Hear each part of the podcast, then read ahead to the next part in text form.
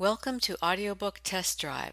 In today's episode, we are featuring an excerpt from Every Day at Four Erotic Confessions, written by Devi and Sevi. Eavesdropping Erotica. Huh? Accidental eavesdropping becomes a catalyst for romance. What's a guy to do? Jake's office is right next to the break room at work, and he can't help himself. When a sexy woman shares her achingly hot, shameless sexual adventures with a friend, Jake listens too. Then he gets an opportunity to spend time with this naughty goddess, and they're both in for a wonderful surprise. And now for your listening pleasure an excerpt from Every Day at Four. Chapter 2 Strawberry's Biggest Fantasy. The next afternoon, he settled in and donned headphones, prepared for the afternoon ritual. He was ready to hear anything from this uninhibited woman. The woman didn't waste any time with preliminary chit chat today. So, Mark and Jerry showed up together last night around 8. I was in my ratty bathrobe, hair a mess. I told them I was way too tired for sex, but they said they just wanted to talk. Talk my ass. I never should have fallen for that one. But they were being so sweet, I let them in. We ended up sitting on the couch in the living room. The guys wanted to give me a massage, so the robe got dropped to my waist. Jerry started a conversation about fantasies, wanting us to talk about our ultimate fantasies. Mark is just behind me on the couch, rubbing my back. Jerry's giving me a foot massage. He says I should start with my fantasy, since he and Mark are busy massaging. Ha, but I'm not shy, right? I told them my biggest fantasy is me, tied up, blindfolded, and forced to come like 20 times in a row. They wanted all the details what was allowed, what wasn't. I told them, if you don't know what turns me on yet, then you haven't been paying attention. Mark goes, Well, obviously, you like vaginal, anal, and oral, and we know you like sandwiches. But are there any limits? How about vibrators, or beads, or veggies? And what about whipping you? Not hard enough to leave marks. Maybe some light nipple whipping. I was pretty surprised. These guys never acted like they'd heard of that kind of stuff. Guess I shouldn't buy into stereotypes so much. I mean, stockbrokers and accountants go through the horny teenager stage too, right?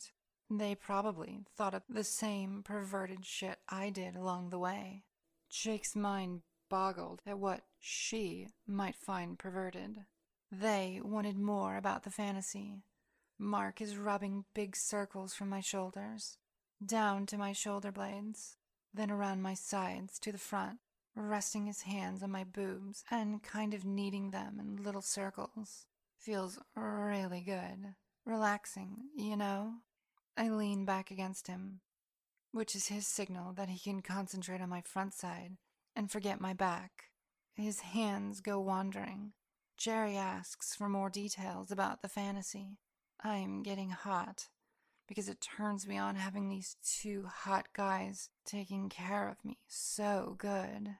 Being all tender while I tell them about this fantasy I've had for like five years.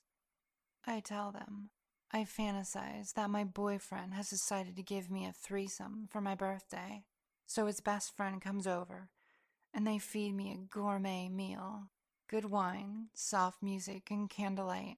Then we get in the spa. The water's all bubbly. I'm laying back against the wall, with one of the whirlpool jets centered on my pussy. A guy on each side of me, just nibbling on my neck and sucking my fingers and stuff. After about three orgasms from riding the spa jet, they help me out, dry me with towels, and lead me to the bedroom. Jake's cock was hard as a rock. He wasn't sure he'd last to the end of this fantasy. It was close to his own hottest fantasy of tying up his partner and forcing her into multiple orgasms. He usually pictured himself the only man, but this scenario sounded good. He paced himself, trying to hold out as long as he could. At some point, Mark has two fingers rubbing on either side of my clit, and the other hand is pinching my nipples, one after the other. Jerry sitting with my feet on his lap. He's pushing one of my feet into his erection, kind of rubbing it around and around, and he's massaging the other foot. I never realized how erotic that could feel until last night. You know? I mean, the feeling of his fingers going in between each toe was kind of ticklish and sensual at the same time. My foot kept twitching all over the place. I'm about to come. Mark's got me all creamy from his massage, and he decides it's a good time to slide a couple of fingers right in there. Jerry's been watching everything, and I feel his cock jumping around at my pussy getting stuffed. Jerry reaches down and unfastens his pants, and out it pops. Happy as hell to see me. Mark's thrusting in and out. I'm thrashing around and rubbing my foot up and down on Jerry's cock. I swear he came in like 30 seconds. It was too much for me. Jerry's warm, wet cum spurting all in between my toes.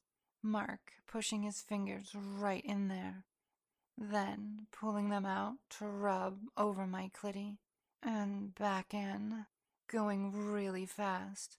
I'm moaning and groaning, and boom, big orgasm. Jake pumped what felt like a gallon of cum into the handkerchief. He relaxed, feeling his heartbeat returning to normal. As she finished up the story, Mark's the only one who hasn't come yet, but my poor pussy just could not handle another cock last night. I was sore from the night before, so I sucked him off. He came in record time. Guess he liked the fantasy. A lot. I let his jizz splatter all over my face. He loves that. Jerry's lying back, recovering from his quick orgasm, and I've got my robe covered ass in his face, so he can't say anything. He's still back there, rubbing my feet, soothing, you know. I was too tired to come again. In an abrupt change of topic, she suddenly asked, What are those toes called, anyway? I mean, the big toe is called your big toe. But what about the others? Our fingers have names index, pinky, and so on. Why not our toes? Her friend hummed a noncommittal response.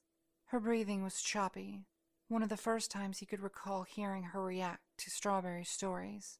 Jake heard Strawberry swallow some soda, take a bite of candy bar, and slowly chew. Then, muffled, she finished swallowing. Anyway, we decided to do it. Go through with my fantasy, I mean, this weekend. When we've got plenty of time and don't have to get up early for work. The guys are coming over on Saturday afternoon. Can't wait we decided not to have sex tonight to make the next time even hotter. Plus, I still haven't heard their fantasies. We were all too tired to talk about it anymore last night. Her chair scraped back, and she walked across the room to throw away the trash. Her friend followed, after a last swallow of her drink. Jake removed the headset, turned off the recorder, and breathed in deeply. He'd like to be the one with her this weekend, rather than listening to the story on Monday. When he left his office a few minutes later to get coffee, he noticed his assistant wasn't at her desk. On his way back, he saw Charlie coming around the corner, her cheeks flushed. He wondered if she'd been outside taking a walk. He'd overheard her telling someone about starting an exercise program. The next afternoon, although he checked at 4 p.m., the women didn't come to the break room. Not surprisingly, since he surmised that the only reason they went in there was privacy to talk about Strawberry's sex life. No one else used the break room in the late afternoon. Its sterile walls couldn't compete with the bright May sunshine. Most employees congregated in the grounds outside the building. He grinned. If only they knew what they were missing. At 4:10, he went into the break room to grab a soda from the fridge and surprised Charlie sitting at the table. Holy shit. She was eating a raspberry pop tart. "Oh, Jake, I I I didn't expect to see you here. Did you need something?" she stammered. "No, I came to get a drink. Do you often use the break room this time of day?" Somehow, he got the question out in a normal tone of voice. Could this woman be his strawberry? It was difficult to tell, because the women spoke in such low tones during the afternoon conversations. He couldn't have picked their voices out of a lineup. Oh, yes. Most afternoons, about this time. You don't mind, do you? I mean, you always close yourself in the office for this big project, and. Her voice raised at the end, as though she feared a reprimand. He assured her that he didn't mind, and somehow left without saying anything that would give away his suspicions. He almost staggered back to his office. Crazy to think that this woman, with her tightly pinned hair and oh so proper demeanor, could be Strawberry. But the thought grew less unlikely the longer he considered the logic. The break room storytelling seemed to have started when he began having Charlie hold his calls each day. It was a natural time for her to forward all the calls to voicemail and take a break. Also, there was another break room across the building, closer to the main employee area. The one near his office was mainly used by the management staff. Jake wondered what time she and her friend had gotten together, back before he started working on the IT project every afternoon. He swiftly calculated. She'd only been working for the company about three months. Damn, to think he'd missed weeks, possibly months of her sexual history. He could now put a face and body to the voice in his wet dreams. How much more erotic these afternoon confessions would be, now that he knew her identity. She had a great body, firm tits, and a slender waist. A pretty face, glasses aside. Big eyes, nice lips, and high cheekbones. She didn't wear much makeup, and didn't drown herself in perfume either, thankfully. His cock, so recently drained, struggled to harden at the thought that Strawberry had been sitting right outside his office door all this time. We hope you enjoyed listening to this excerpt from Every Day at 4. If you would like to hear the entire audiobook, it can be purchased at Amazon.com, Audible.com, and iTunes.com.